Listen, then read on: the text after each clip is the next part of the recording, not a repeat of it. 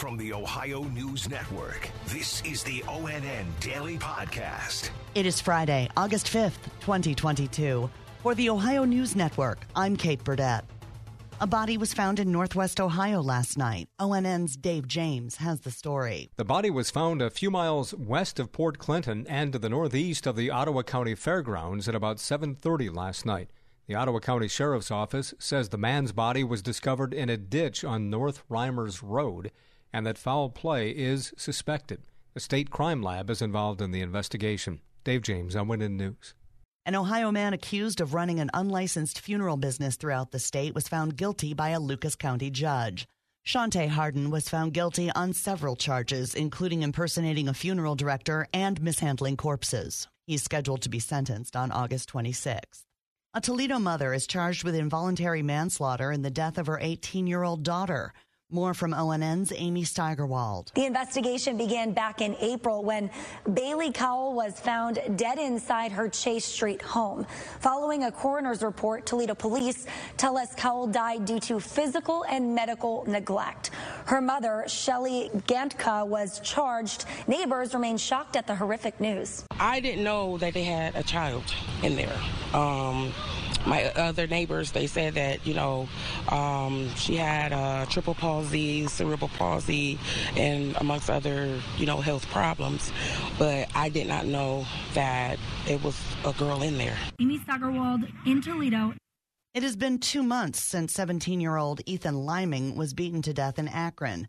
Now, bond has been lowered to $25,000 or less for the suspects, whose charges were recently reduced to counts ranging from assault to involuntary manslaughter. ONN's Neil Fisher in Cleveland has the story. The three suspects arrested were first charged with murder, with bonds set at $1 million. But a Summit County grand jury reduced those charges and new bonds were issued. Liming and friends shot a fake gun filled with water pellets towards Deshaun Stafford Jr. and two others while shooting hoops at the I Promise school.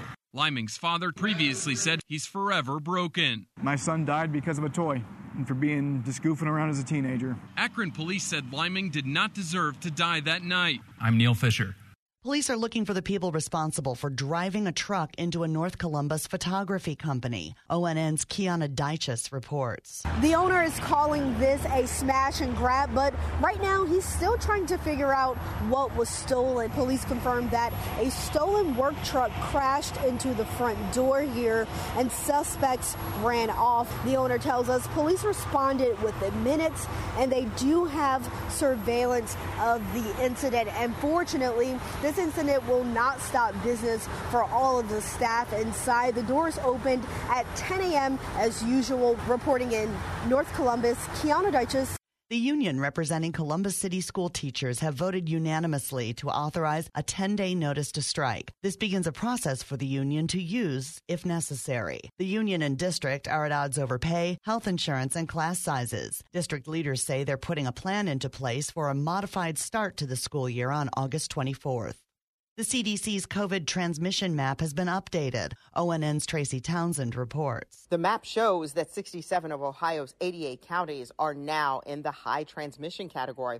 In that category, the CDC recommends that people in public areas wear masks indoors. 19 more counties are in the medium category for transmission, and only two counties are in the green Hancock and Seneca in Northwest Ohio. I'm Tracy Townsend. There may soon be a new vaccine to fight COVID 19. Pfizer and Moderna are developing what's known as bivalent boosters. These are vaccines that are comprised of the old formula, along with a new one that focuses on the Omicron BA4 and BA5 subvariants. The FDA says if they approve the shots, they could become available as soon as next month. Government officials say they're having a hard time ordering bulk stocks of the monkeypox vaccine. This comes just as President Biden declared the virus a public health emergency. The administration is being criticized for what public health officials call a slow response.